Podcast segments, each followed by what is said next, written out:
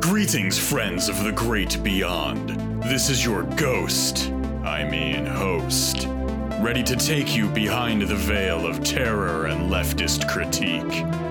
Welcome to the Horror Vanguard.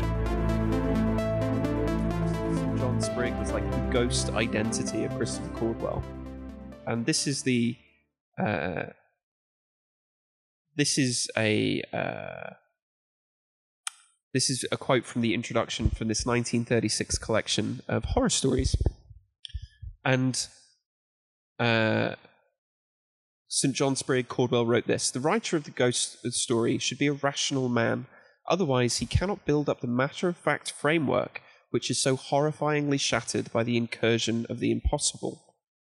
Any credulity would make his readers skeptical from the start, and he would underestimate the amount of preliminary mining and sapping of their confidence in the rational which is necessary to undertake before he shows his hand.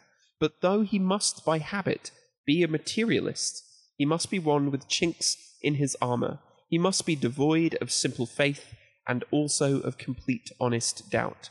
In other words, he must be a typically modern writer. Oh, that is so good.